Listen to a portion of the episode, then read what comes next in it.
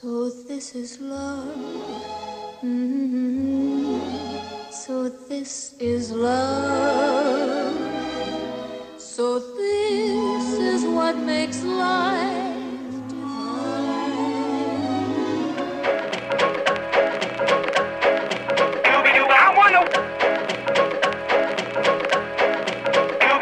Now I'm the king of the swingers, oh, the jungle VIP.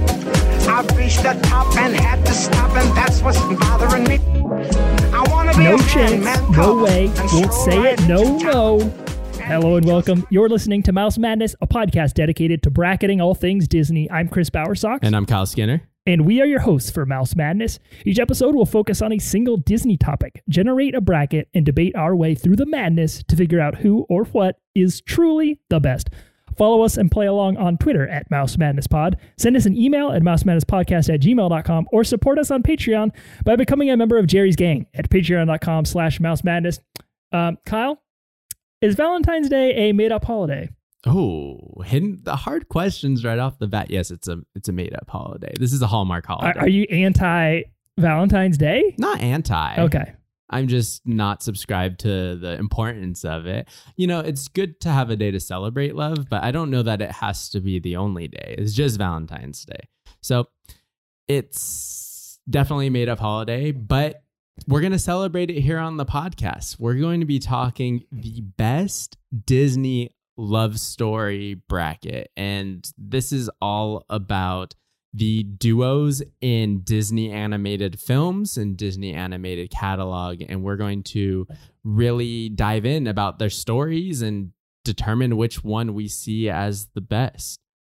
And to help us do this, Chris, we have a first time guest host Oh, for the baby. first time in a very long time. A baptism. Mouse Madness baptism. it is a dear friend of mine. It is Nicola. Nicola, welcome to the podcast. Hi, guys. Thanks for having me. Yeah, thanks for joining us. So, we know each other because we work together at the A's. So, there's the sports aspect to your fandom as well as your profession. You're a professional cheerleader, um, and you're a huge Disney fan, including a Magic Key holder. So, can you tell us a little bit about your Disney fandom and how it started? What, you know, where on the spectrum are you as far as Disney fandom goes? Are you a passive observer or are you a full blown Disney adult? Well, I'll have to start with I was a Disney fan before I was even born. So there was a Mickey Mouse stuffed animal in my crib before I even blessed this earth with my Disney fandom. and we would go to Disneyland every year. So I'm going to say I'm a crazy Disney adult these days. I didn't realize how much I love Disney until like it became so known on TikTok and social media, like these Ooh, yeah. Disney adults. Um, I just thought I loved Disney a lot, but I realize I'm on the spectrum of crazy fan. Um, yeah, it's it's wild. Love it. Always here. I have Mickey Mouse ears on today because I already missed going and I went in December. So here we are. Yeah, I miss it too. And I just got back not too long ago. Uh, I'm sure Christmas is it because Chris missed the trip altogether, unfortunately. Omi the not the homie. Uh, but Nicola, we're glad to have you on the podcast. It's really great. We'll dive further into your Magic Key experience maybe next episode. But Chris, let's get into it. Uh, no bracket can start without a strong spoonful of sugar. We're sitting in your kitchen. I've got Clifford the big red dog looking over my right shoulder, and you've concocted a cocktail for part one of this bracket. Um, yeah, we're back in person, so we're doing um combo drinks. This is a it's not a creation by me, but it is a drink that I kind of added my own little twist to. Okay. So Encanto is a popular movie right now. Kind of. Everybody Heard loves of it. Everybody loves uh we don't talk about Bruno, Yep. right? Yep. So we're talking love stories, and Encanto is a movie that's really kind of like rooted in love, even though it's not really a movie about, About. the traditional sense of like love between two people. Yep. Um, but that's kind of where it began. That's the backstory to the movie. Um, we've got my favorite scene in the movie, one of my favorite scenes ever. Dos Oruguitas. A flashback to abu, abu, Abuela's childhood with her former husband. Um, that scene touched me. So I decided to make a little inspiration, a little Dos Oruguitas drink. Um, so I wanted to make something with some some little sour worms in it. I know there Oruguita is a caterpillar, which is, not a worm. but I was like, I'm gonna throw some sour worms in a cocktail and, and let's let's reverse engineer something. Um, so I looked up Colombian alcohol, and apparently uh, the drink in Colombia is called aguardiente, Okay. which is um made from a- anise, anise, anise. It's an herb. So they You know, tells me look it's it up. not anus. look it up. Um, but it's uh 29% alcohol, so not super strong. Yeah. Um, and I I'm really a big fan. of Okay. it. It's kind of got a very natural flavor, which is something I always like in an alcohol. Um, not super strong. Apparently, the traditional way to drink it is neat or just shots Yep. to be drinking um, on any occasion in Colombia. Mhm. So this is this is the go-to alcohol of choice. So uh, put it in a shaker with some simple syrup, lemon juice, egg white for a little froth on top. Mm. Mixed in some ice, shook it up, poured it into a little small glass, um, and dropped a couple sour worms inside of it. Um, and we've got the Dos Oruguitas. That is Yeah. our that is our cocktail today. Um, egg whites are tricky to work with, Kyle. I um dropped my whole drink in the sink. Uh, whoa, well, I like gave you yours, and then I just the slippery egg whites were on the glass, and I had to make myself another one. Um, yeah, my, my cocktail skills need work, It's okay. but it, I love this. This is a great drink. I don't know if you've tried it. I haven't yet. tried it but yet. I was gonna do it on the pod here, and I I'm excited. I want to know what the role of the sour worms is in the drink. I maybe It's technically an aguardiente sour, is like the actual drink. yeah, that's tasty. That's real nice. Yeah. smooth. Surprisingly smooth and it's got that little sour that I like in there and um I'm I'm almost, I'm looking forward to being done with this so I can so I can munch on a couple of little oruguitas at the bottom of my glass. um, they might be a little cold, but we'll see. Um, so there you have it, folks. Highly recommend. Head down to your local BevMo or Total Wine and grab some aguardiente and do it the Colombian way. This is I what like that. Be drinking. Yeah, this is She, right be here. drinking aguardiente by the bottle. for collecting that those body donkeys. mass. Oh yeah, absolutely. Nicola, what do you got today? Well, it's a weekday, so Yep. that means it's wine time for me. Ooh. So I love red wine, so I picked up some J. Lohr. So I'm sticking with my uh, cab, and no one can see it probably because this is audio, but you guys can see it. It does have a Mickey Mouse ah, themed. wine glass. Um, I stole glass. it from my sister. Actually, she left it at my parents' house, so I am now using it for my drink today.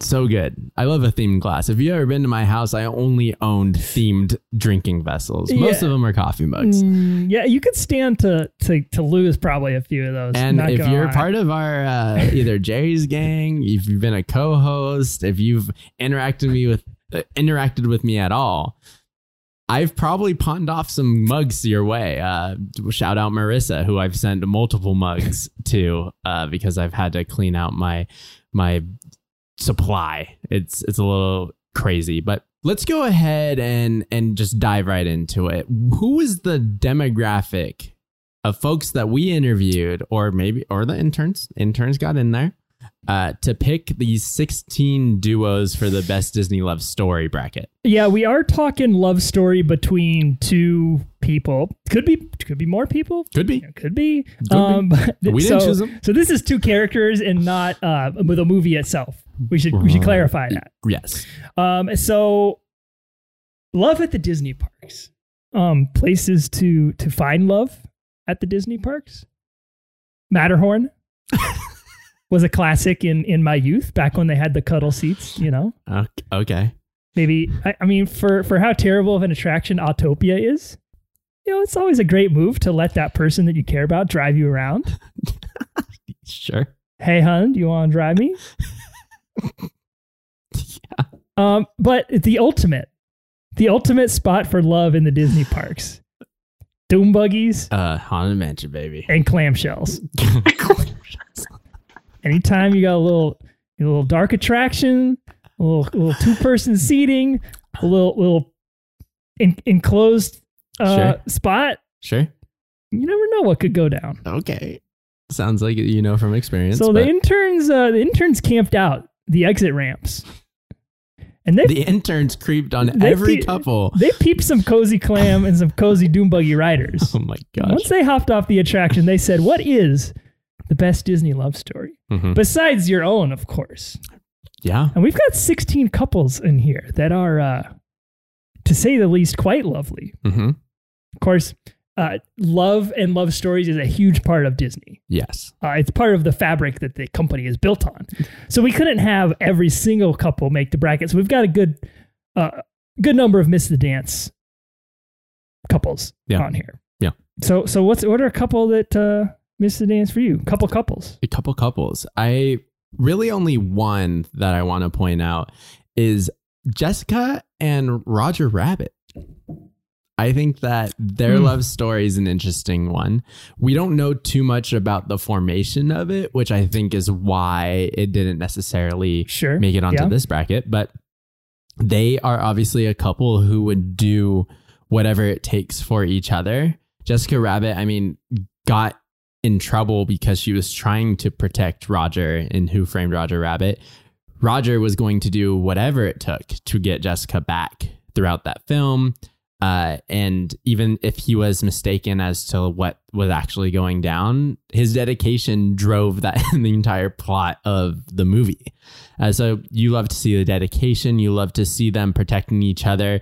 It's kind of like um, it's the same thing that Will and Elizabeth did in Pirates, where they didn't tell each other each other's plans, Mm. and instead of getting mad at each other, Roger and Jessica just went along with it, and they Yeah. just let it happen, and that's why. Uh, they're a strong couple, arguably stronger than Will and Elizabeth. I don't know, Mm. right? It's a low bar. It's a low bar. take. So that's the biggest uh, miss the dance for me. If I was surveyed, I'd probably put them in my top top five or so. Uh, what is a few couples, a couple, two couples that miss the dance for you? Well, I mean, I would have loved to see some uh, non-traditional Disney couples on Okay. here. Uh, to to clarify, kind of where we pulled from. Um, no live action.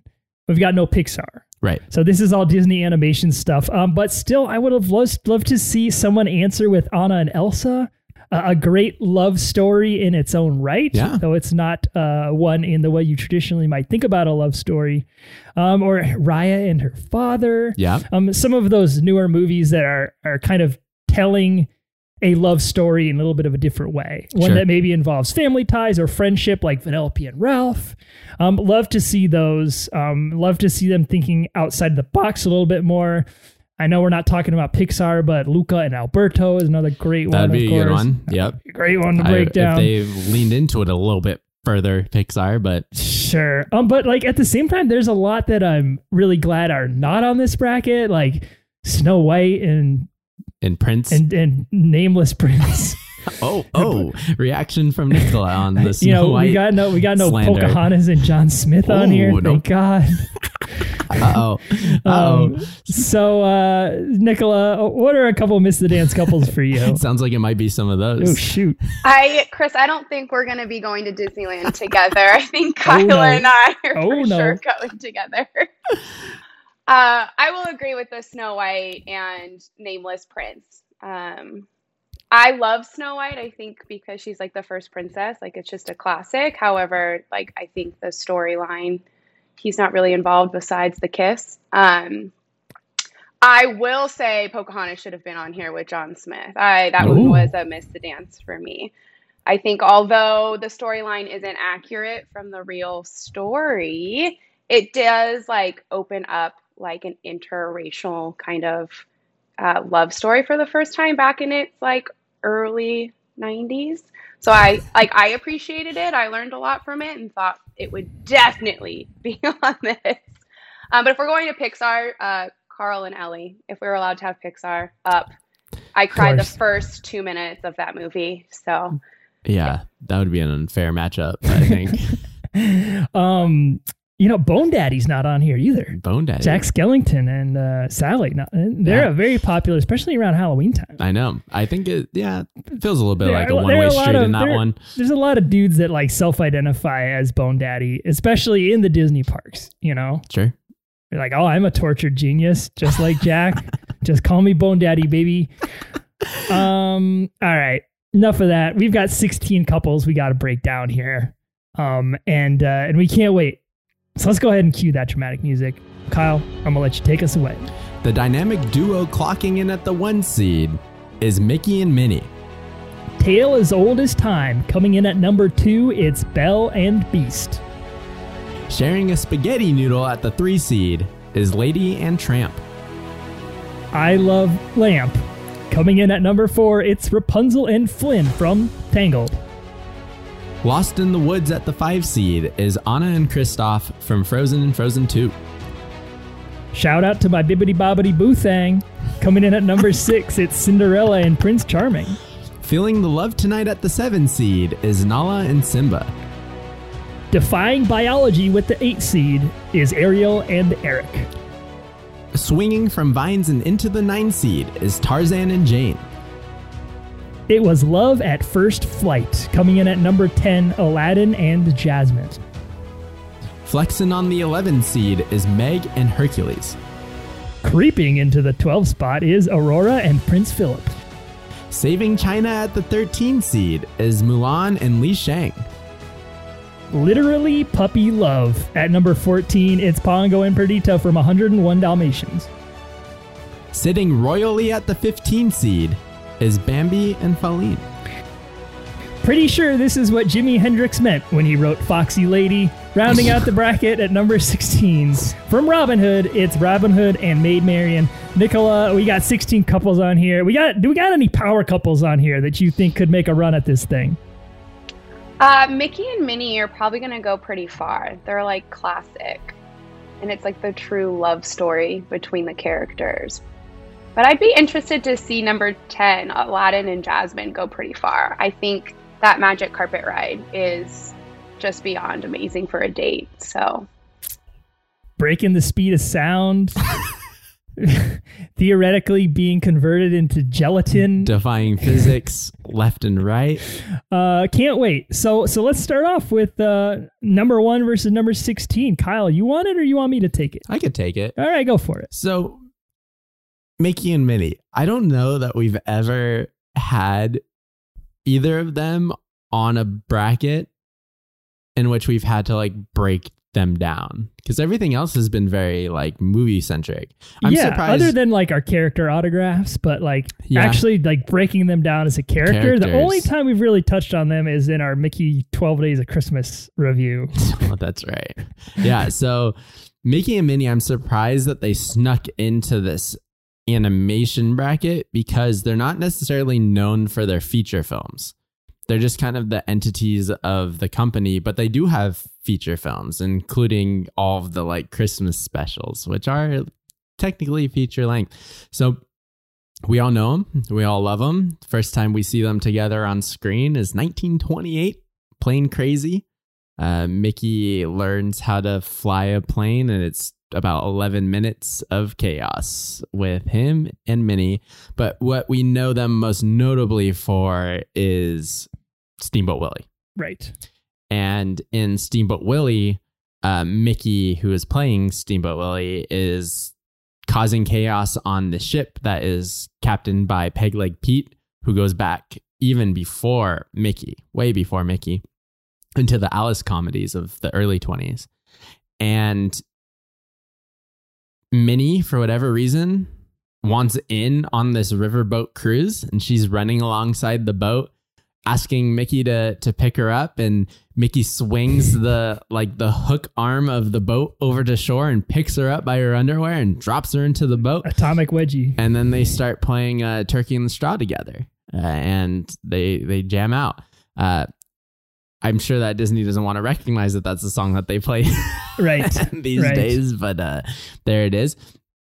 Then subsequently, they're in everything that we see them ever. Uh, their relationship is really sweet. They are constantly wanting to do things for each other. A lot of the premises of their shorts, of their bits in the full length like movies, are them not communicating on a gift or them not communicating on a party, Mhm. and they always have each other's best interest at heart uh, Mickey trying to take Minnie on a date, but Minnie actually trying to surprise him with a date. It's all of these kind of miscommunications, but it always in the end just kind of shows the love that they have for each other. Yeah. And you're to hate it, but in the newer Mickey shorts, there's a lot more depth into each of their characters and you're going to you the depth might be chaos but i think it's more just like reality based human traits where we're not always perfect and things don't always get wrapped up. Um, but i highly encourage people to check out those shorts. I think they have them almost all on youtube. They definitely have them all on disney plus. Hmm. um, very very fun watch. But we know mickey and minnie. We know their love. They're very uh, dedicated to each other. Of course they've been you know together for 90 something years. So they're they're a powerhouse Robin Hood and Maid Marian. We don't talk a whole lot about Robin Hood in general No. on this show. No. So I went back to watch. And let me tell you, talk about a comfort movie. Maybe throw that thing on on a Saturday morning, have a little coffee. That's the best way to start your day. That's exactly what I did with this thing. It is such a nice watch, but you forget about how this couple and their love plays such a minor part to the story, but also drives the story quite far. I would say it's the opposite. I would say like this movie is about them as a couple. Sure. That's kind of the plot. Ki- I mean, kind of. I the Disney at this time had a hard time writing their stories in a way that made sense as far as like a plot line goes because they wanted to fit in so many different gags and like bed knobs and broomsticks is the greatest example of that Right. where like they just need to continue to do fit in all these gags where they can and i think that robin hood suffers from that a little bit hmm. because you kind of lose the love story in the storyline of like who Robin Hood is and and him trying to steal from Prince John and all of that stuff. But wrapped up in there is the story about how Robin and Maid Marian have known each other from like what we can assume is like teenager life. And then Maid Marian goes off to London, she says, and and they have this kind of Grease moment where they, Right. they have one last night together and and he carves their names and their initials into a tree and you know uh, I'll never forget you sort of moment. Nottingham Knights. Nottingham Nights. what is their forest? Sherwood. Sherwood. Yeah. Sherwood Forest had me a blast. I shot an arrow. it went so fast. wow, look at this. Um, and so they reconnect, and Robin happens. I mean, I didn't really understand whether or not Robin knew that Maid Marian was also in the hood at the time. Like, she was just living there Yeah. and it almost was like he came into her town but he also like lived in that and operated out of that forest which didn't seem too far away from like prince john's like little castle area Yeah. Well, like they, you know, they don't have the gram back then. They don't You know, like gram. so They can't she's drop not following Can't Maid pins. And you know photo dump from London. like I'm back. can't drop pins so uh they reconnect because uh the the town the prince john's putting on a archery contest and the winner gets to kiss maid marian okay. so Robin's like, "Oh, what a great way to like reintroduce myself." Yeah. So he disguises himself as a stork. He wins the the contest, but shenanigans ensues and his identity is compromised and then it gets into this like you know, they run off together. They have a very similar can you feel the love tonight moment Yep. including going under a waterfall, skipping over rocks. It's Yeah. like it's almost like shot for shot Yeah. um, Can You Feel the Love Tonight, which I really like. And I hope that's what the intent of Can You Feel the Love Tonight was. Uh, like paying homage to this other love I mean, scene. there's at least one other one also on this bracket. The, the, I mean- the they're falling in love montage. Is, I mean, that's just a that's- staple. Of course, of course. Um, and then they get split up because everybody goes to jail, and then uh, they all get broken out of jail, and they get married, and they go off together. So it's a it's a sweet kind of like you go off to college, you go off to your separate ways. You go Yeah. to college, uh, and then you reconnect in your new professions, and one of one of you is a very you know successful life professional and the other one is just kind of scrapping things together and the opposites attract it's all another theme of this Yeah. entire bracket is these opposites attracting and robin hood and maid marian really do a good job of that as far as love stories goes the stronger love story is robin hood and maid marian Wow. because Mickey and Minnie's love story is never actually established. I mean, and listen, I didn't have time to watch every single short, Well, every yeah. single film on Mickey and Minnie, but I think generally, like, we can't establish the moment in which they went ahead and, and declared themselves a couple other than like these early 1920 shorts where they already were established as a couple. We just know them as a couple. And so, what is their story? I don't Yeah. know that they necessarily have one. So when it comes to just like Disney love stories from start to finish, how the relationship was formed, how it went on, how it came to be as strong as it is in the end, you get a better love story out of Robin Hood and Maid Marian. Yeah, that's interesting. I think I think the story is kind of like the operating word here. Yeah. the tough. the because I like what you said about Mickey and Minnie, how like it really kind of all of the stuff they're in depicts their everyday life. And Mhm. if you're asking me like, what is love? Love is the everyday life. You know, it's like it's getting into uh argument about someone accidentally pushing a button on the car when you're trying to drive and you know, you might have almost caused an accident. I don't know. Definitely hasn't happened to me before, no, not, not, even one time. Experience. Um, and I mean that happens in Plane Crazy, right? Like she grabs his head and he like the steering wheel falls off, and Mickey doesn't get mad at her. He like gives her a hug after he fixes it, but then he wants a kiss, and then she doesn't want to, and then he was like, "All right," and then he does like flips and throws her out of the airplane, which is not great. He's a, a punk, bit of a punk. We we do not condone that behavior. Um, that short is not on Disney Plus. Um, but so like if it was like best depiction of love in Disney, yeah, I like that continuous love story that Mickey and Minnie have. It's never finished. And a- and a lot of these ones like there's a beginning and middle and end. And so a lot of us who have love stories in our lives they are unfinished. They're they're always being written, and every day is a new chapter. But at the same time, I think when we think about our love stories, there kind of is a beginning and a middle and an end. You know, like there's always that. Oh, how did you meet? Right. You know, and then and then like, what was the next step? How did you get to the, there? And how did you get to there? And how did you get to there? And like, even though it is incomplete, it still kind of does feel like there's some plot trajectory Yeah. in the relationships that I have in my life. Yeah. Uh so like I really don't want to like send the number 1 seed home immediately. But I kind of understand where you're coming from. And like you said, we never see them get together.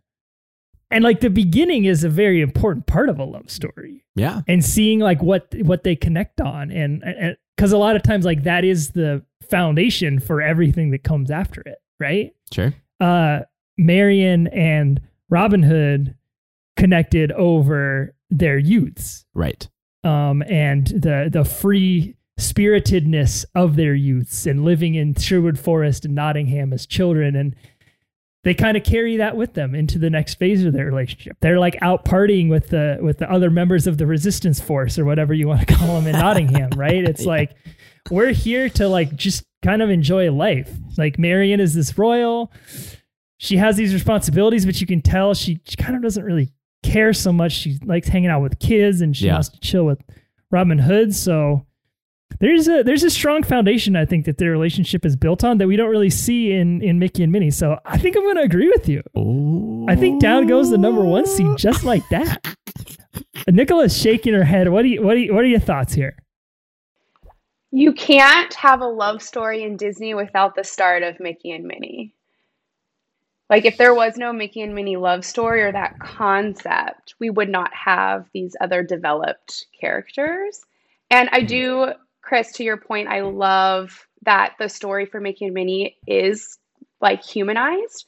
Like, Yeah. if if any of the shorts, like, they're small bits of like real relationships, and Right. it's it's 90 years now going and it's like they're going to have their 90th wedding anniversary and they're probably going to have like a renewal of vows and it's just going to be a fiasco. Disney, take my idea, please. I would love to see this short.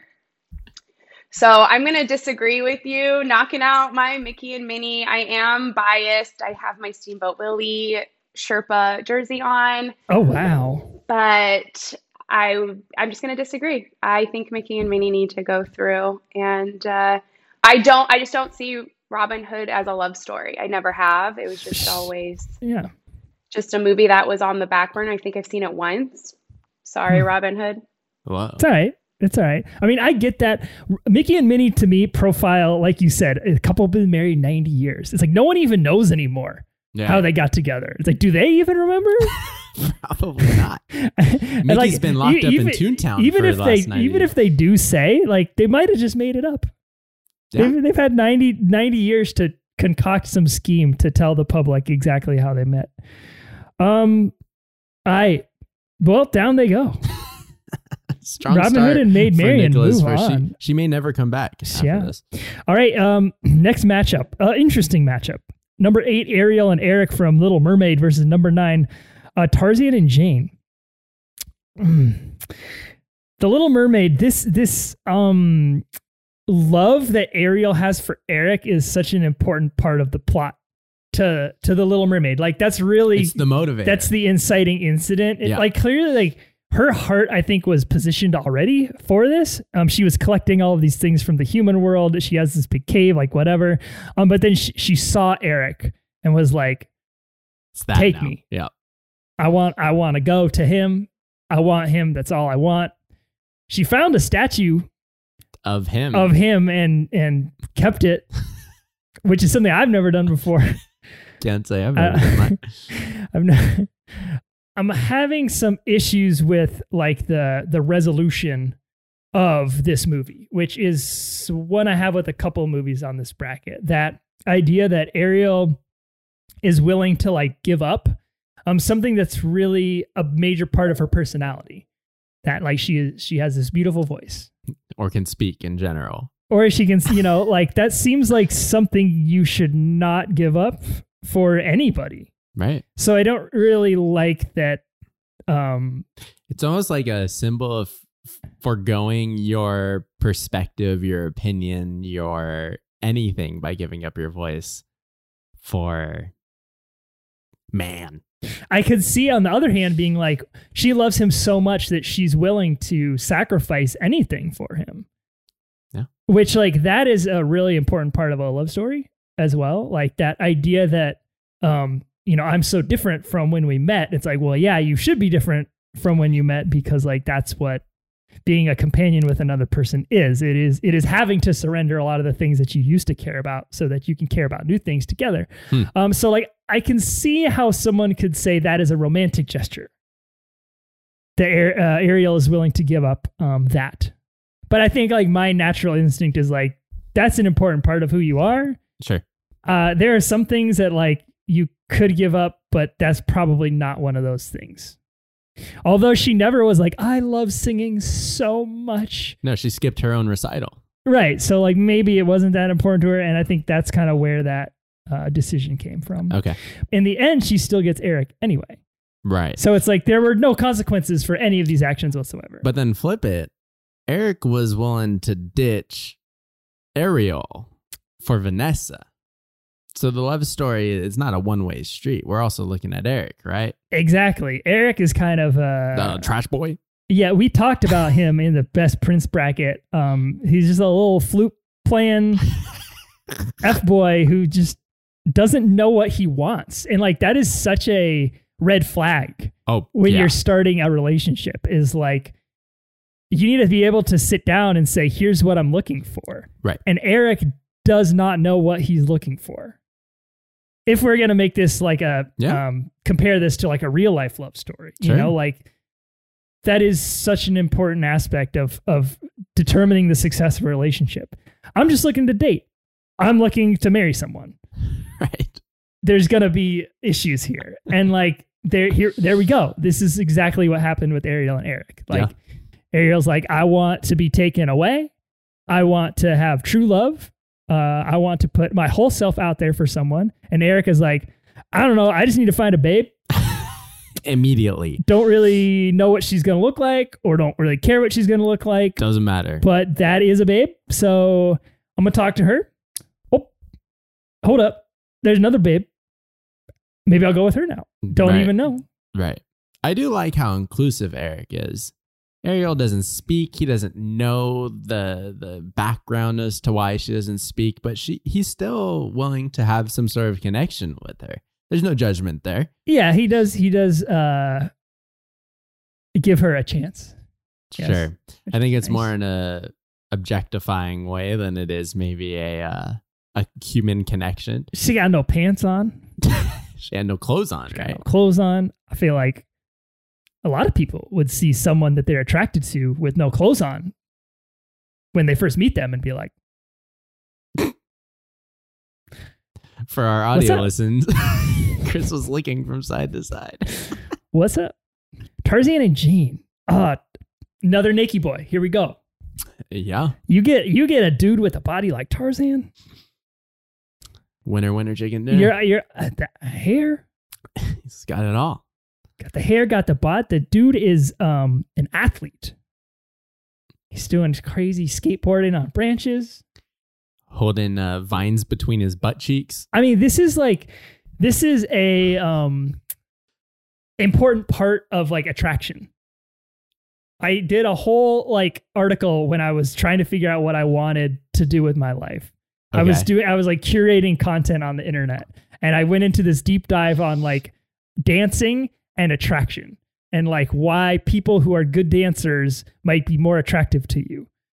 And it like all of these articles had determined that like um when you move your body in a very uh, coordinated way, Yeah. it shows some like physical uh like um capability Mm. and that maybe in the mating process you will be able to bear children or you will be able to as- like survive longer because your body is healthy You're not a something like klutz. you're not going to trip over a branch if you're being chased by a predator because This- you're yes. so coordinated. this is all like in in the context of like you know cavemen you know the, this, the theory is that like the it's a benchmark subcon- is is Homo sapiens at their beginning. So so the the the idea is that it's a subconscious decision that you make. You'd be like, oh, that person's a good dancer.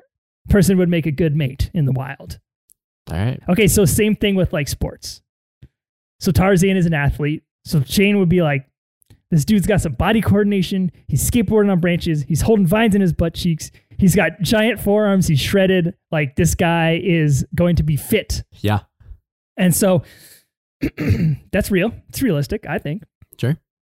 Um, I don't really know where the connection is, Hmm. like the love connection. I think she is very intrigued by his sort of uh, non-traditional background. My thought is their connection and their common ground is curiosity. Yes, I was gonna say I admire that about Jane's brain. She's very intellectual and she's always kind of like looking for answers. She's curious.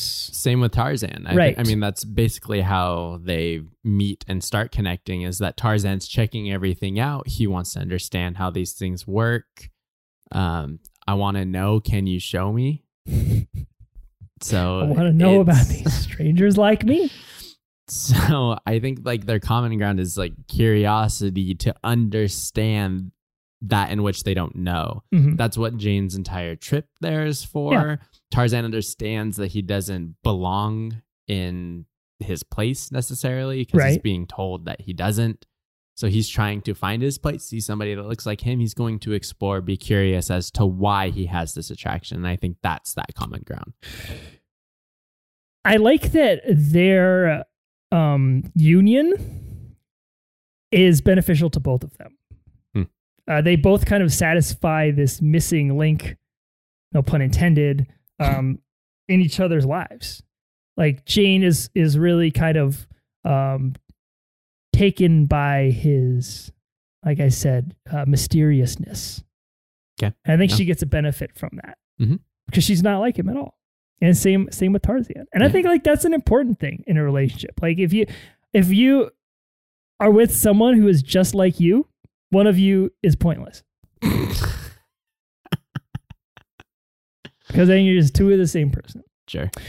Um, I don't know that I, Tarzan is like a likable, likable man. Hmm. He's kind of brooding. Um, but I like them better than Ariel and Eric, like hands down. Okay. So you're going Tarzan and Jane. Yes. Nicola, is Tarzan a likable man?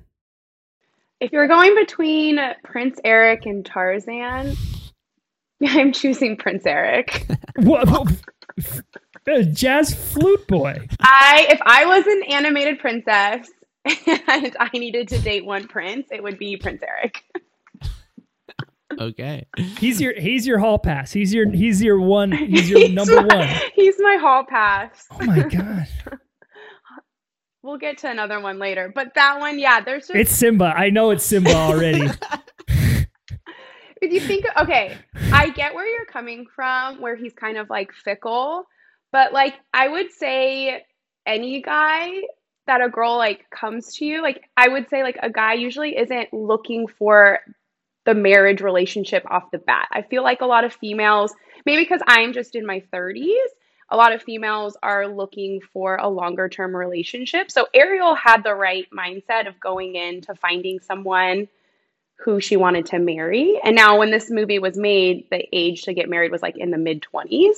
So you could kind of see where her perspective is going. But like men at that, like around then, could have just been fickle in general. And my bias, here we go with relationships with Nicola. I think that Eric, yes, is fickle, but I don't think he knew what he was looking for until Ariel showed up. Hmm. I see that. Um. Also, Ariel was 16 when she. Yeah, you know, I was gonna, I was gonna like bring that up, but also not bring that up. That idea that like, uh, I wouldn't have brought it up if Nicola hadn't said the age thing. Because she was 16 years old. Daddy, I love him. It's like, you're 16, Ariel. Relax.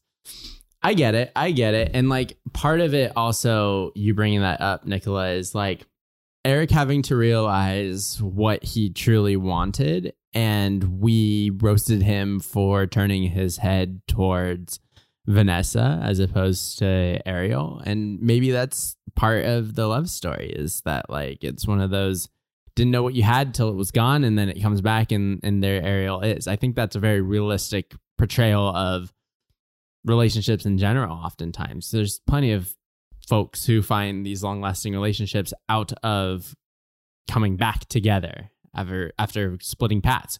Who knows what made Marian and Robin Hood were doing out in the forest before they got reconnected.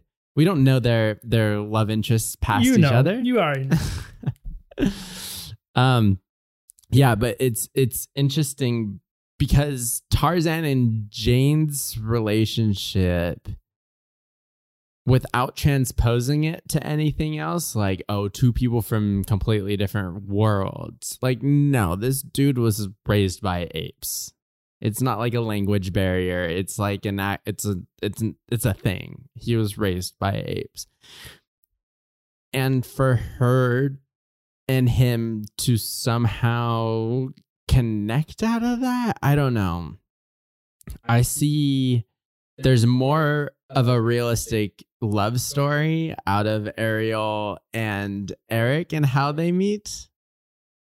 Put the mermaid stuff aside because they meet as humans, right? they meet as humans. He doesn't know she's a mermaid until the very end. Hadn't met the in laws yet. Didn't know her backstory. I'm going with uh, Ariel and Eric, and that means Nicola's going to choose who's moving on in this round. Like I mentioned, I would date Prince Eric, and the love story just is one of my favorites. So I'm going to say Ariel and Eric. Chris is shaking his head, but we're moving on to the next round. It's the number four Rapunzel and Flynn versus the number 13 Mulan and Li Shang. This is an interesting matchup. We have I hate this matchup. we have I like both of these couples.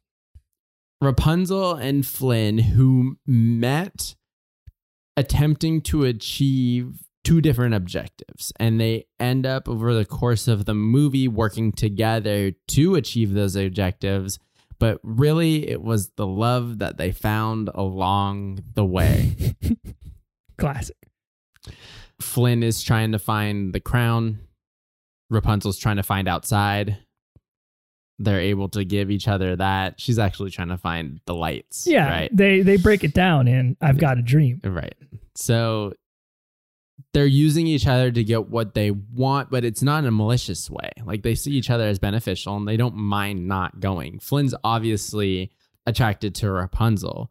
I don't know that Rapunzel's necessarily attracted to Flynn. She hasn't had an experience with other people in her entire life, right? So she can't necessarily judge whether or not she's attracted to him. But he you know he puts the smolder on her when he's captured and he and he figures is this you know he can win this pretty girl over by putting on the smolder because he's so attractive. And turned out no right? She hits him over the head with a frying pan.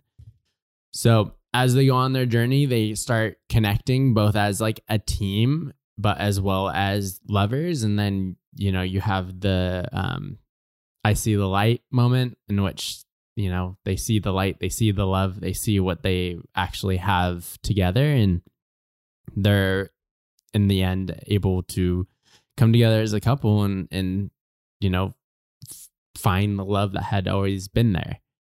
That begins mulan and li shang with well, this is such an interesting couple because you have mulan who is on an, a very specific objective which is to not get found out. But along the way, she's dropping very, I think, very subtle hints that she's probably into Li Shang, who is her essential commander, right? And Li Shang's showing an affinity to what was uh Fa? What was Mulan's like guy name? Ping? Was it Ping? Yeah. Okay. Ping. He was showing like favoritism to Ping uh, throughout the entire her being Ping and not Mulan.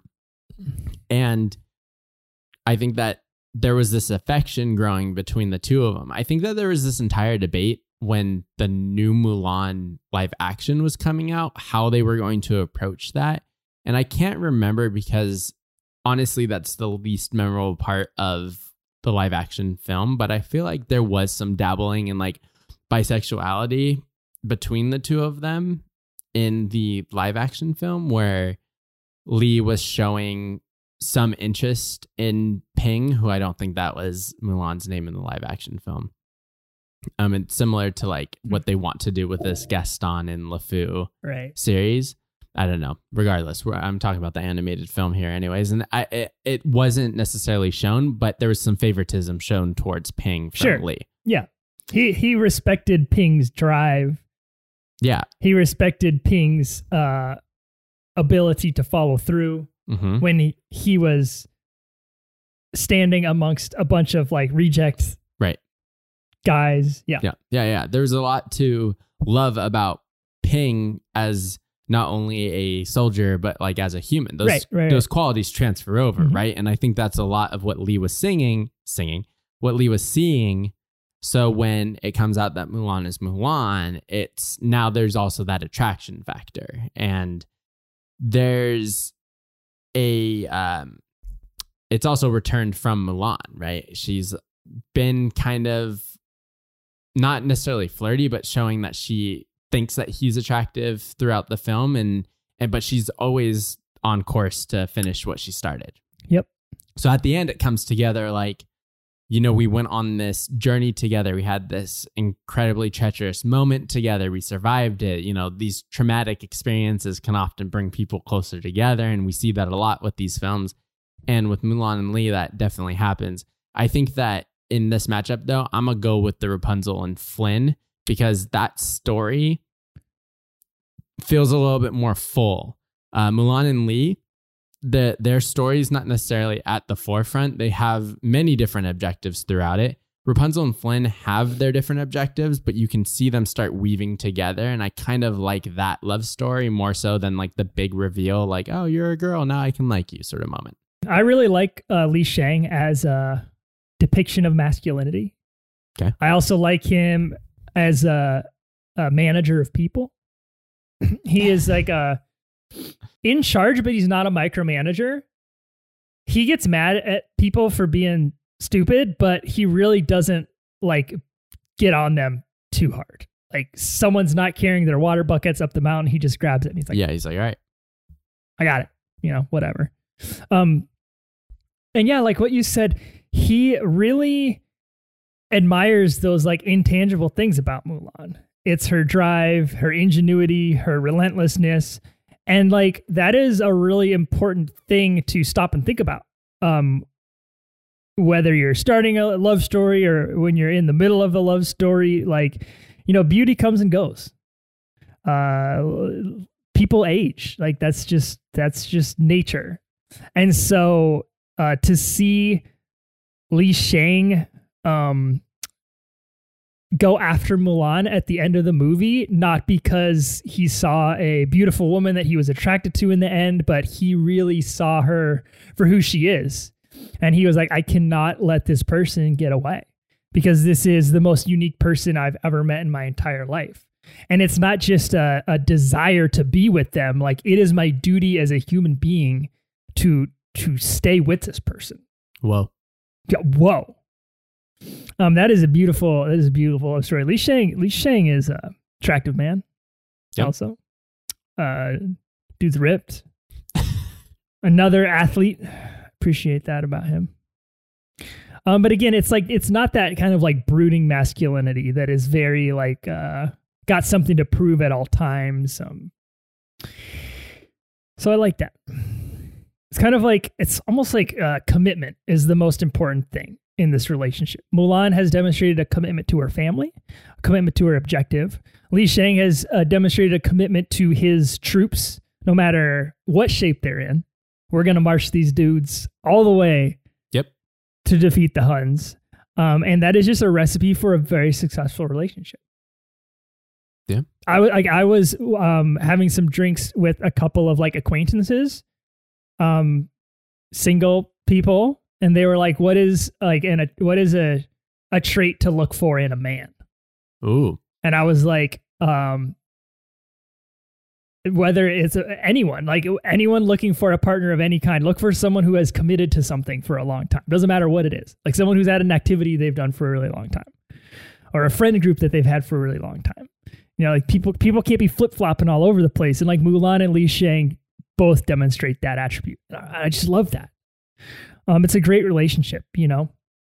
But like I love Rapunzel and Flynn as well. Like you said, the, the movie is their love story, and they kind of represent that idea that love can come at you when you don't always expect it or you're not always looking for it. And um, like you said, they both have their own thing going on, and and that also is like a recipe for a successful relationship that you're not really dependent on each other for for yeah, your happiness at all times um obviously you are a top priority for each other but like i'm trying to find some lanterns. I'm trying Right. to find some crowns. Um we just really enjoy each other's company along the way. I got a question. Um they roll up to the snuggly d. Do you think like what was what was going through Eugene's head when he was like, I'm gonna take this girl to the snuggly D? Was he trying to like scare her into And to not going on the journey with him. and she was like, I'm just gonna cough up the crown now? Right. To just abandon, yeah, to give up the crown so that she can go on her way. He can go on his way to go get rich or whatever. And instead, she embraced her environment, which I think helped solidify that she's more than just you know this person with a a crown that you're trying to get it's like oh she's actually like down to go adventuring and then they She's have the dramatic DTGA, man. Yeah. um yeah, and like I love that scene for Rapunzel specifically. That like she's willing to adapt to whatever environment she's in. She's really fearless, and like these are great ways to present uh well done Disney characters, Disney princesses in particular. Ah, man, I really, really appreciate the outcomes and some of the underlying like morals and like love themes present in Li Shang and Mulan's relationship. But all of the different like love plot points and like little love conversations, and you see the budding romance. Um, throughout the whole movie because all the cards are on the table for both of these characters. I think I'm going to have to agree with you on Rapunzel and Flynn. I think I would have had Li Shang and Mulan over anyone we've talked about previously on this bracket, like hands down. Um, but I'm going to have to give it to Tangled. I'm sorry, uh, Nicola, you're not breaking the tie here, but do you agree with this decision? I agree, but I will add that this is the bracket that I was not looking forward to because the love story actually for both of these guys starts with a friendship before they turn into like a love story. And I think like every great love story starts there. So having that friendship foundation kind of leads the story through. I would I would this one was like the 50-50 for me. Um, you guys make both valid points. Um, I will agree and say Rapunzel. I think maybe more because there's other storylines within there that help like Eugene's helping her achieve her goals and I think as a supportive partner that's what you want to do. Um, not that uh, Li Shang didn't know that he was supporting her. He was just doing it in more of a friendship way. So I think the love story was longer in Rapunzel and more true um, in the beginning than it would be with Mulan and Li Shang. So I agree, Rapunzel and Eugene. All right, move on to the next matchup. Number five, Anna and Kristoff versus number twelve, Aurora and Philip. You know what? Let's just let's just wrap, Wrap it this. up. Let's just Let's wrap, just it up it up. right here. I mean, we don't have to do this. We've done this many times in the history of this podcast. Uh, Filthy Phil is a creep, um, and Aurora is uh sweet. I like Aurora, like as a person. She doesn't really have a whole lot of depth to her, but she seems No. like Then kind she goes to sleep. she's kind you know she's a kind person she's not rude but um prince philip uh, sees a baby and he's like i'm gonna marry that baby one day um and then he was like i'm i saw a babe in the woods and and what i'm gonna do right now is go ahead and sneak up on her and grab her and uh, that's how i'm going to make my presence known filthy filthy phil Yeah. uh, he does have like um, a very tremendous act of service in uh, actually you know what he doesn't even do that No, the fairies do. the fairies do that. The fairies kill Maleficent. Uh, no credit goes to Phil whatsoever for that. Um, and he steals a smooch when she's sleeping.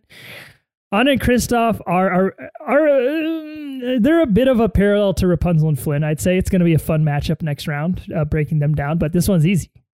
Yeah, I think that the stronger love story is Anna and Kristoff. We we quite literally see both of these from the beginning.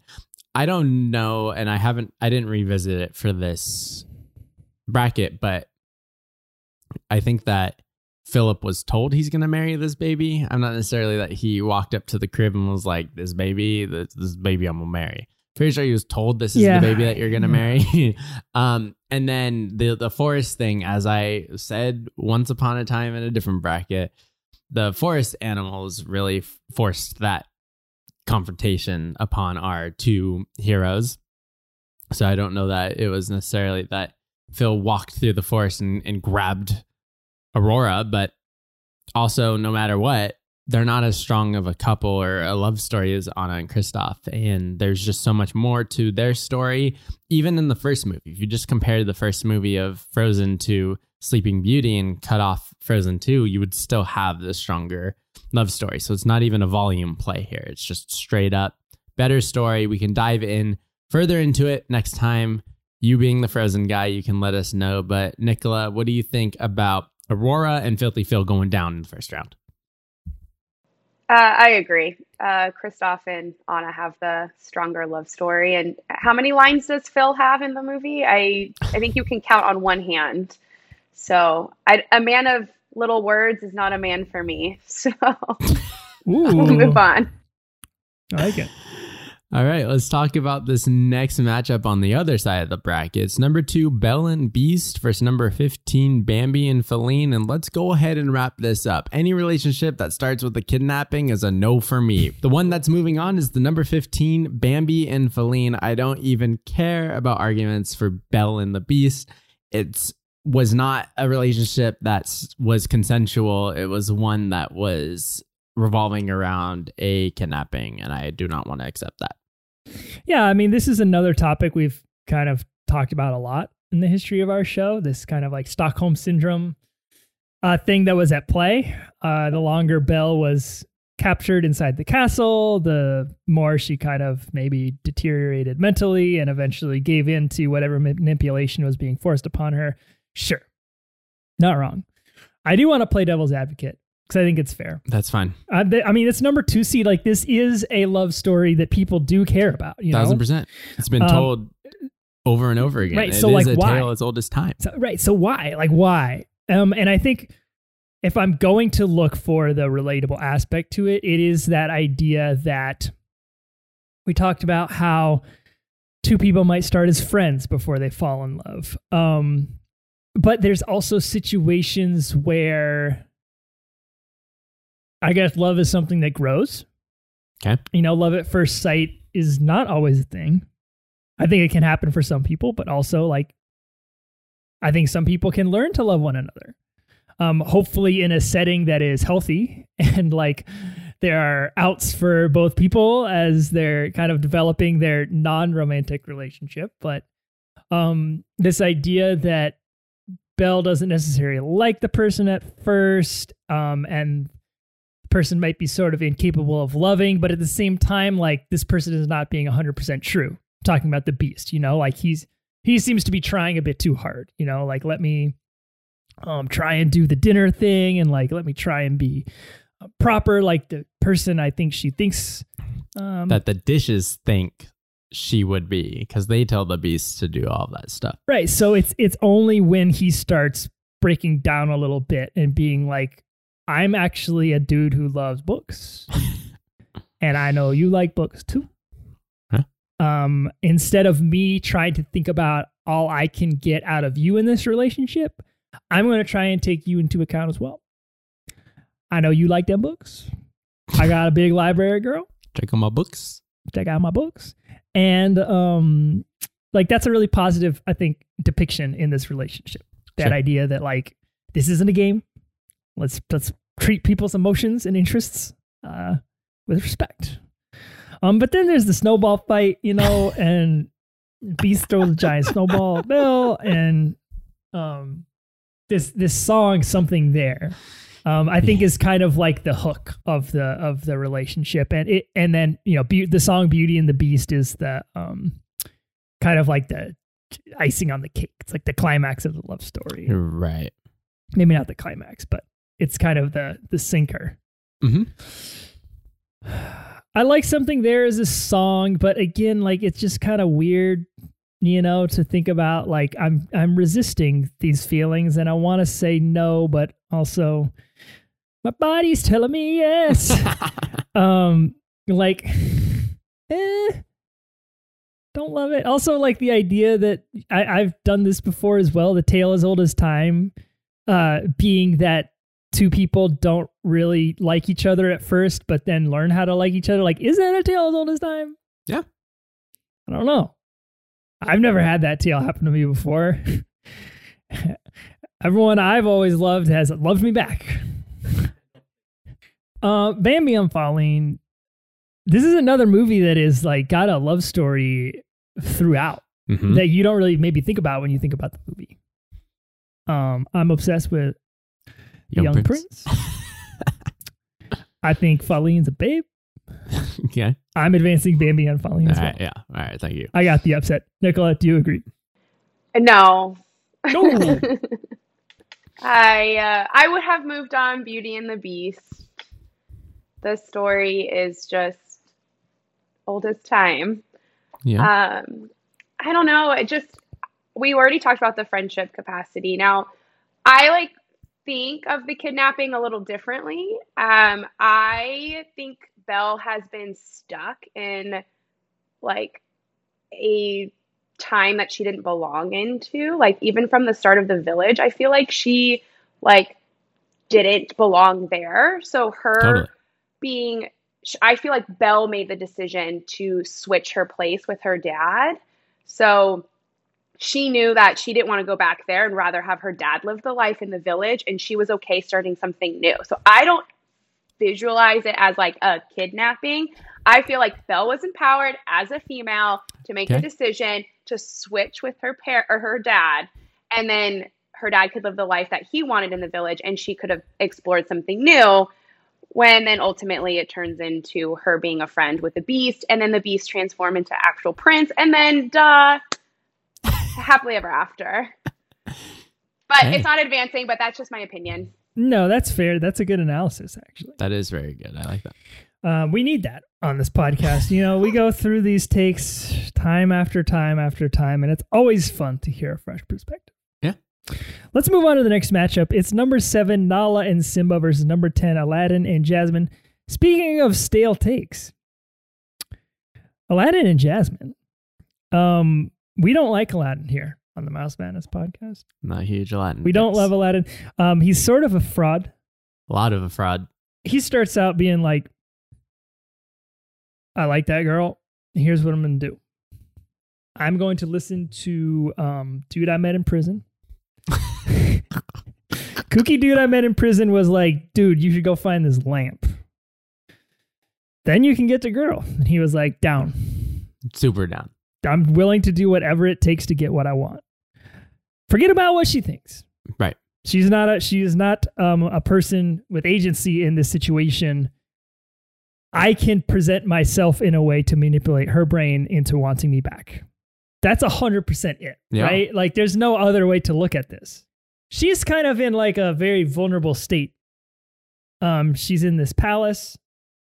She uh, That she doesn't want to be in. she doesn't want to be in, you know, um, and she has these suitors coming after her, and she doesn't like any of them, and her pet tiger Rajah doesn't like them either, and and I like that, you know, I like that she's kind of trying to take a stand for herself, Yeah. um, and it's like if only he had like not gone through all these efforts to to make himself a fake person because they do meet like out as themselves before he decides to be Prince Ali. Right. Um, and if if they had just like gone from there, I think we might have had a good story. But the fact that he has to like trick her Mm-hmm. and take her on this magic carpet ride Mm-hmm. as a fake person, Mm-hmm. just don't like it. Yeah. This couple is not white. Which is uh, you know, rare for a Disney movie, Yeah. unfortunately. Yeah. Um, and while Aladdin itself is definitely not a great representation of like a love story set in the Middle East, Mm-hmm. um, the fact that these are two people uh, with brown skin is important. Yeah. Um, and was important to people in the 90s that in a Disney movie had maybe never ever seen a couple um, depicted like that on screen before. Be like, that person looks like me. Totally. I can I can have a love story just like this as well. Right. Um, again, while it's not perfect, I think it's important to point out. Um, but then you have characters like Nala and Simba who don't really have a race; they are animals. Um, so theoretically, you could project anyone could project themselves onto them, right? Yeah. Totally. Um, yeah. To wrap things up with Aladdin and Jasmine, it's like a it's like a Romeo and Juliet thing where like they can't really be together, but they end up together anyway. It's just the way they end up together is that um there are no consequences to any of Aladdin's actions, and then the Sultan decides to change the rules. There's no like uh Jasmine being like, you know what? I'm out. No, because the other choice was to get swooped up by Jafar as Big Bad Genie, and Aladdin saves her from Big Bad Genie, and act of heroism won in the end. Um, Nala and Simba. This is a this is a strange relationship. They were like uh, um a lot like Aurora and Phil, and that they were like destined to be together, right? I see them more as just like besties. It's kind of like what you were trying to say about another cup. Maybe it was nah. Maybe you didn't say that. I don't know. They, they profile similarly to Robin Hood and Hmm. Maid Marian, where they kind of established a relationship. It wasn't necessarily love for Nala and Simba, but they were like besties. And you had mentioned not too long ago that you know the the folks that you have fallen in love with it's it's always love that brings us together or whatever you, you said it's not often that like the initial meeting or the the reason why you're together is anything but love but I think that like relationships can build to love when they're rooted in this kind of friendship like this, like Nala and Simba, where maybe as kids they didn't see it. You know, they they were just really good friends, but their compatibility won out in the end. Now they go off their separate ways because Simba thinks he just killed his dad and runs away because Scar told him, and then they reunite and there's that spark again. Uh, but I think that's also a very common thing. Like some people grow up and and have their kind of like best friend and then they go off and experience life a little bit and they come back and maybe that best friend was really like their person just in best friend form. So I don't know. I think that it's a very accurate depiction of you know, maybe they weren't necessarily like chosen to be together, although the underlying context could be that could be how a lion pride works is just that everyone couples off in reality it's not it's like the alpha male just like has kids with every other female of the pride and I would like they... to see that in the next Lion King movie. um, but yeah, I think that I I just I think that's a really great story. That's a little bit different than some of these other ones where they met, met by chance and they yeah. fell in love. Yeah, that's true. Okay, so I, I misremembered that. Um, obviously, uh, "Can You Feel the Love Tonight" is like the the crown jewel of Nala and Simba's relationship. Uh, Simba goes off, like you said, to to Hakuna Matata it up, um, and he comes back and he finds Nala, and he's like, "Hold up, wait a minute, I um, someone have, grewed up. So I have having some feelings inside of me that I've never had before. Is that Beyonce? Is that Beyonce? Is that Childish Gambino? Um, yeah, I, I like this idea that Simba is better with Nala than he is without her. Yeah.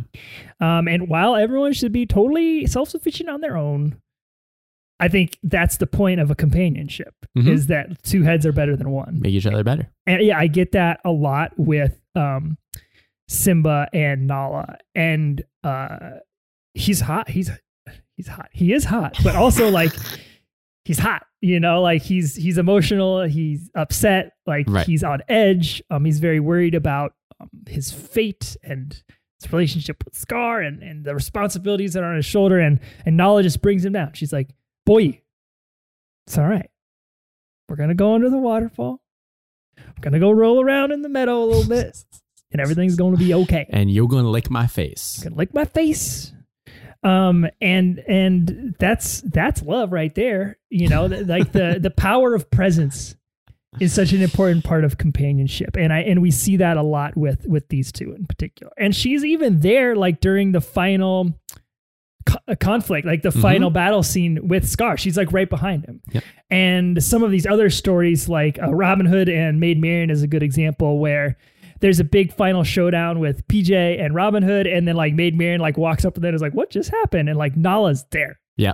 Um, and she's right behind Simba the whole time, and and I I like that. I like that when you know someone whose partner goes to bat with them. Mm-hmm. Um, in in moments of crisis. I got Nala and Simba here. And Nala's stronger than Simba. She's survived this entire time. It's established as kids that she's the stronger one. There's that whole sequence of who can pin who, and Nala pins mm-hmm. Simba, and that's how they reconnect. Is she pins adult Simba as well, and he's like, "Wait a minute, there's only one person who could do this." It's a nice flip of the script. It's she needs him, he needs her, probably even more. He was just going to be this kind of bum with Timon and Pumbaa, which is also fine. But he realized that his calling was not only with her, but back home. And then they quite literally fight together. You see it more in the quote unquote live action movie where they fight together. Beyonce says something, some corny line about ladies round round up lady ladies let's go she says some line that is like oh no why did they make beyonce say that but in the animated film like everyone's fighting off the hyenas, including Nala and Sarabi, who's Mufasa's wife. So, uh, yeah, I completely agree. This is a uh, these two have such just such a better story than the manipulation that Aladdin and Jasmine put on at the forefront. Uh, Nicola, did we make the right choice with the lion's past Aladdin and Jasmine? Your smile tells me no. You make valid points on both. And I think you opened up and might have swayed me into Ooh. the Simba Whoa. and Nala. I would say I will appreciate Aladdin. I know you guys don't like him and call him a fraud, but you have to understand that he is a street rat and comes from the poor. So he's faking it until he makes it. So he's Sure. trying to be better and try to be like this better person for himself. And then ultimately, when he meets Jasmine, kind of adapt into that world. Could you imagine going from like a poor street rat to like being a prince? Like Right. the culture shock that could be. Like that's just me going to like England. I was culture shocked when I went to England. I was like, what do you mean? This is so weird. So like for him, I will give him kudos. Like he's I don't think he's a fraud. I think he's faking it until he's making it. But I will agree, and you guys changed my mind on Simba because I think no man should walk away from his problems. You hit them head first, regardless. But I do agree. I love a female who could support her man and lift him up and see the right that's wrong. So you guys swayed me, and I agree now. Simba and Nala. Here's what I also say in Aladdin's camp is like when you're trying to court someone, you are going to show up and show out, right? You're going to buy new clothes, you're going to dress up, you're going to go to a, a nicer restaurant than usual, perhaps, might buy flowers. Aladdin's using his riches at his disposal, which is magic.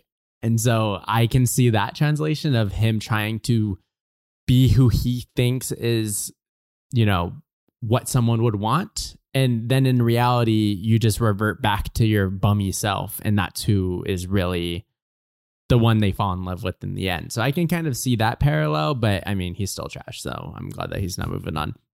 All right, let's move on to the the battle of the pups here. Doggy the- style. I think we all know where we're going with this one. It's the number three, Lady and the Tramp from Lady and Tramp versus number 14, Pongo and Perdita from the best Disney animated film that has ever been created, 101 Dalmatians. Pongo and Perdita, their owners are Roger and Anita, and they find each other through Pongo and Perdita. Pongo is a bored dog living with Roger, who is a semi failing jingle man who's trying to write music up in his attic. And Pongo is looking longingly out the window, thinking that there's something more. There's he wants more out of life. He wants more for Roger specifically. The entire opening scene is him talking about how his his pet Roger should go out and find someone. Let me see who I can find for him. And it's the montage or the scene of the people walking their Yep. dogs and they look just like them. Yep. Eventually he sees Anita and Perdita, who he's like, wait a minute, two for one out here. we can get my pet Roger a mate. And also that other Dalmatian's looking pretty nice. Let's go on a walk. And he turns the clock for Roger to stop working, which I wish we all had pets in this pandemic day and age to turn our clocks and be like, it's time to stop working. We can get ourselves out of the house. Roger was doing pandemic first. He was just locked up, working until he couldn't work no more. And they go on a walk, and Pongo, you know, is Pongo and aggressively runs towards Perdita. He forces a tangle up between Anita and Roger. They fall into the the lake. They end up going out together. In the animated film, Perdita is a little bit more standoffish on Pongo's like advances at that time. But then once Anita and Roger go into the water and they come back out and they're laughing, Perdita's like, oh, this wasn't malicious. This was getting them together. And actually, Anita wanted them together. Yeah. So it's kind of a twofold with that kind of love story. It was not only benefiting Pongo, but also going to benefit Roger and Anita and Perdita. But they uh they also get married because we see a quick cut scene there where they're at the chapel and Roger and Anita are getting married, and then in the window they're doing the same thing. Little pups, little pups getting married as well. And then the rest of the movie, this is the first 12 minutes Yeah. of the film. Mhm. The rest of the movie is family life. It's a couple who want to start a family a little bigger than they anticipated.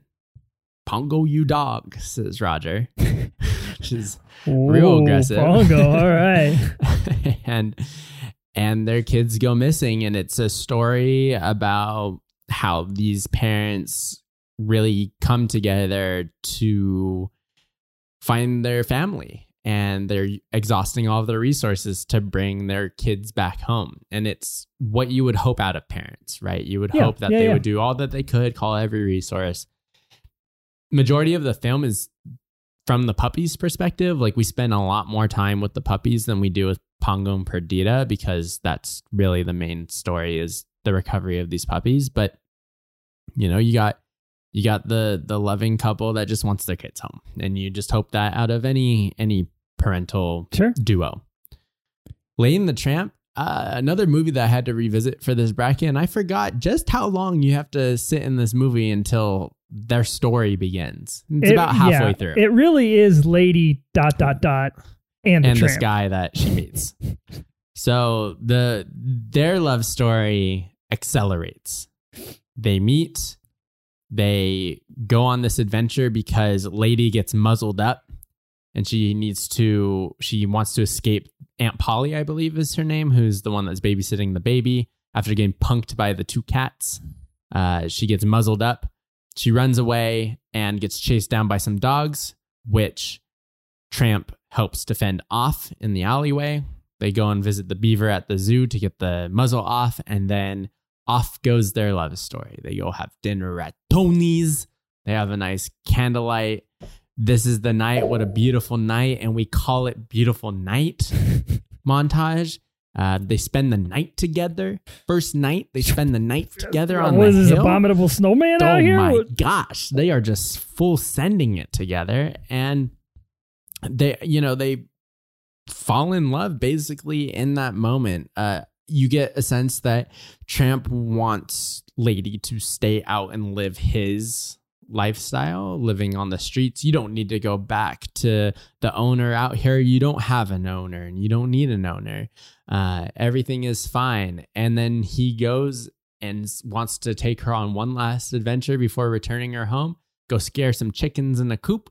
And when they leave, and there's a dog catcher, and the dog catcher locks up Lady, who finds out that Tramp is uh, a bit of a play on the streets. Has a lot of different gals. He's a tramp, but but we love him, as Peggy the dog sings she ends up forgiving him because uh, there's a baby eating rat in the house. And when Tramp comes back to kind of like forgive or to apologize for getting her locked up, she's like, Who's this girl? This girl, this girl. And he's like, Oh, no, why, what are you talking about? No, it's only you. And then there's a, a rat that's about to eat a baby upstairs. And he goes and, and fights her off or fights off the, the rat. There's a huge chase with the, the dog catcher again. They're able to get Tramp out of the dog catcher uh, wagon by crashing it. Old dog looks like he gets killed. Dude, I forgot about the ending of this film. The Scotty dog and the old hound dog go chasing after the wagon, and the wagon crashes. Tramp gets out of the back, and then you go around the front, and the old dog has been like ran over Yeah. and he just like slumps and the scene goes to black with the Scotty dog shedding a tear. I was go. like, does this movie end by killing the old dog and then we're just gonna go to Christmas? And we go to Christmas and in walks the old dog. It had me. It had me. I've seen this movie so many times and I forgot that's how it ended. so that's the the love story Lane and Tramp. They end up having puppies together after, you know, two families from literally different sides of the tracks come together and they find a common bond, which is trauma. Uh, my favorite love story is Pongo and Perdita. Yeah, course. going with the number 14 seat. Yeah, I mean this this back to me is is our original conversation we had with Mickey and Minnie. The like idea that this is a depiction of one specific aspect of love. Um, in the case of Pongo and Perdita, Yeah. the the willingness to do whatever it takes Yeah. to preserve uh, an important aspect of your relationship. In this case, it is Family. children, families. Um, but it could be the relationship itself. It could, you know, whatever. It could be anything that you share with your partner. I really appreciate that aspect of them. But um, beginning, middle, and end, um, it's Lady and the Tramp for me. that that oh, like you said, coming from two different worlds, having family. to having to compromise over things, like having to realize that maybe the way you do things is not the best way you do things, and that you're open to hearing um, how other people live. The idea that you are willing to share your favorite food with somebody, Oh, stop that. spaghetti. All right, I don't like spaghetti is not my favorite food, but I knew very early on dating my girlfriend Julia um that the idea of sharing food was going to be something I was going to have to get over. As in, you would have to start giving in to sharing food. Right, like like, yeah. You don't like to share. So, this new aspect. I is- ordered something for a reason. hey, listen up. Same. We went to Taco Bell two literally two nights ago. Do you want anything from Taco Bell? No. Good. Can I have a bite of your taco? sure. Actually, can I have this taco? I guess so. Yes. Yes, you can have this taco. So like I I tend to order like over order food for myself because I know that I'm not going to be eating it. It's the move. And like this is just this is just a great depiction of of food and love um, right here in this scene. Um, let it, lady have the last meatball. I've done. I've literally done that exact thing. Be like, this meatball is really good, but you can have this meatball. Wow. That is how much I care about you. Sacrifices. I love these meatballs, and I don't. I'm a very picky eater in that I'm critical of food. Mhm. This is my favorite meatballs ever. But guess what? You can have it. Wow. Tramp, I see you, Tramp. and Tramp sees me. Um, I'm going with Lady and the Tramp. Nicolette, you're breaking this tie. I this is an easy one. I'm gonna go with Lady and the Tramp. Yeah.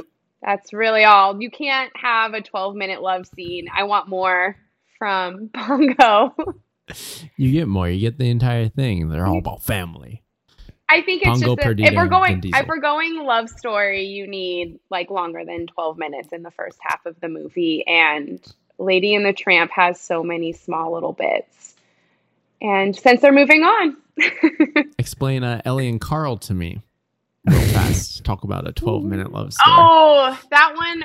But they're, I would say, because they're older, we already have this pre notion that they've lived this life Hmm. together. And they, in the first couple minutes, you see the the photos of them on their adventures. You know, you see this wonderful house they built. Like you already have this like predisposition notion that they've lived a full life together and then when that happens you i'm gonna cry right now you just know that their love is true and then he goes and finishes the adventure which is an entire movie so like the love is continuing because he's doing it with her in Mm. spirit oh Mm. i'm gonna go watch it now That was good. That was a great um little parry attack, you know? He came at you and yet um last matchup of the round of 16 number 6 Cinderella and Prince Charming versus number 11 Hercules and Meg. Um Prince Charming like I and I'm saying this as a vanilla man. Um Prince Charming, they couldn't even give this man facial features. No, they, They couldn't be bothered to draw him cheeks or a chin. He's just a nose and eyeballs. he's man. face tuned And he he is face tuned. uh don't like that. Cinderella and Charming is is like the modern day equivalent of Zendaya and Tom Holland. Oh my gosh. um the the relationship that you just strive to have even though it might not be uh, realistic for what's in front of you uh cinderella be like i love prince charming because i feel like i should Mm, right like i feel like he's the one that everyone likes so i also should like him right right. And I am going to make it my sole purpose in life to get him.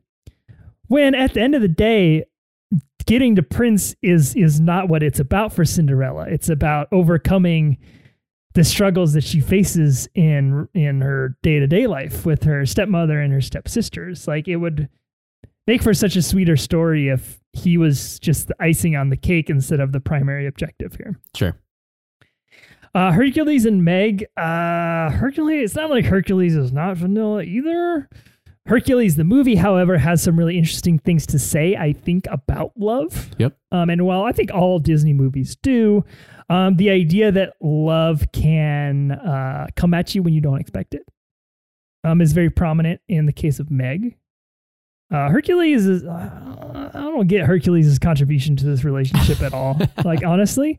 Um, however, it's better than Cinderella and, and Charming, like, for sure. Like, so I got Hercules and Meg, n- no questions. Yeah, it's Herc and Meg. There's a two way street with this couple as opposed to Cinderella and Prince Charming, where one and the other feel more like a prize. There's no actual connection. They had a, a great night together, but then they were just going to immediately be reconnected and marry. There's no story there. Uh, we haven't watched Cinderella 2, The Royal Wedding, or whatever it's called. So we can't actually speak on it. but uh, in what we know of Cinderella and Prince Charming, there's not much of a love story than a masquerade ball uh, with a, a person in disguise. It's uh, the Aladdin effect here. I'm going to go with Herc and Meg as well. I think that the there there is a true story there, and I think that there is something in Herc uh, that Meg sees that is beyond the hero in Hercules. There's there's something that she likes there, and we can dive into it next episode because they are moving on. Nicola, we have our Elite Eight to get started in next episode. What are your thoughts with how we ended up? I'm shocked you swayed me away from Aladdin and my magic carpet ride to agree to Simba. But I think we have a good matchup, and I'm going to see if I can defend my hunk of uh, Prince Eric. Oh, yeah, that's going to be a tall task for the next time around. And in the next time, we are going to be discussing the Elite Eight, which looks a little bit like this. It's the number 16 Robin Hood and Maid Marian versus the number 8 Ariel and Prince Eric. It's the number four Rapunzel and Flynn Rider versus the number five Anna and Kristoff across the brackets. The number 15 Bambi and Faline versus the number seven Nala and Simba. And to round out the Elite Eight, it's the number three Lady and Tramp versus number 11 Hercules and Meg. Nicola, thank you so much for joining us on your first adventure into Mouse Madness. We hope it was all you hoped for and more, and we can't wait to see you next time. Thanks for having me. This was so much fun. All right, everyone, you know how to reach us. Do you have something to say about these love stories? Do you have um, a problem with any of our love takes and love experiences we've presented on this podcast episode? Please send us an email at mousemadnesspodcast at gmail.com or hit us up on social media. We are on Instagram, Twitter, Facebook, and Discord.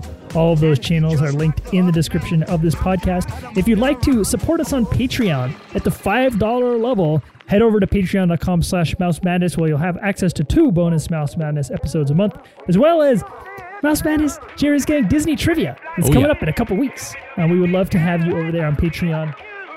Folks, um, we will be seeing you in the next episode, and until then, we'll be walking with you once upon a dream.